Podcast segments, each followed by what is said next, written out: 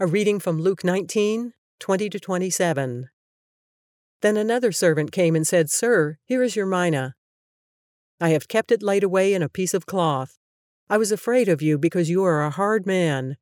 You take out what you did not put in, and reap what you did not sow."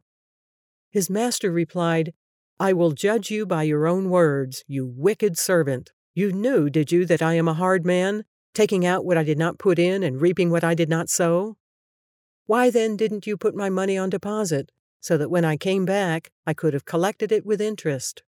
Then he said to those standing by, "Take his mina away from him, and give it to the one who has 10 minas.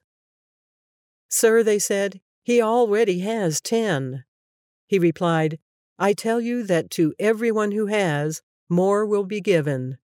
But as for the one who has nothing, even what they have will be taken away. But those enemies of mine who did not want me to be king over them, bring them here and kill them in front of me." Funny, when you enlist in the army, you usually enlist as a private, right? You're the lowest ranking enlisted soldier.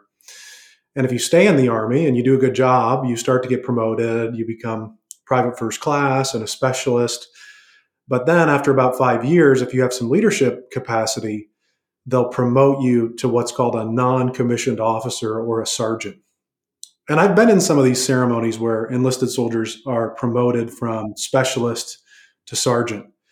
And what I find interesting is during the ceremony, one of the senior sergeants, a master sergeant or command sergeant major, will say something like this to the soldier. "You've been an enlisted soldier, and you've been complaining about the man. But now you are the man," right? And there's a mental shift there, right? You go from complaining about the man to being the man. And that's what leadership is. You start to take ownership. And what I notice about this servant, this unfaithful servant, is he's kind of like this bad enlisted soldier who doesn't really even do the minimum requirement of what's asked of him. And he doesn't get a good repayment from his master. So this is a continuation of what we talked about yesterday, mm-hmm. The three. And there's the other story that also has three people. How do you read that in terms of the parable and how you extract from it its the meaning that Jesus is trying to get across here? Because there's another parable that talks about a worker complaining because everybody has been given the same amount, even though he worked longer than everybody else. Mm-hmm. And I think there's a theological kind of slant here about, our crying out for equality and everything. And there's a lot of people who believe in that, but that's not, well, it's a question. Is that how God operates? Or is that a human construct where everybody should get the same? Mm-hmm. You're using that, a word that's used often today. You're using that word equity. We talk often about equity, right?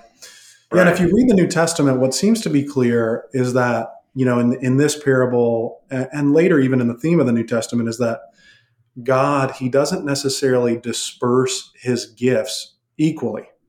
Some people are just more gifted than others, but it doesn't really matter how gifted you are, right? Whether you have a lot of gifts or a little gifts, what matters more is how you steward those gifts. Right? Because you can be a very gifted person and be a poor steward of those things. And you can be a person that's not gifted at all and be a poor steward. But if you're a good steward of what little you're given or what great you're given, God will honor that.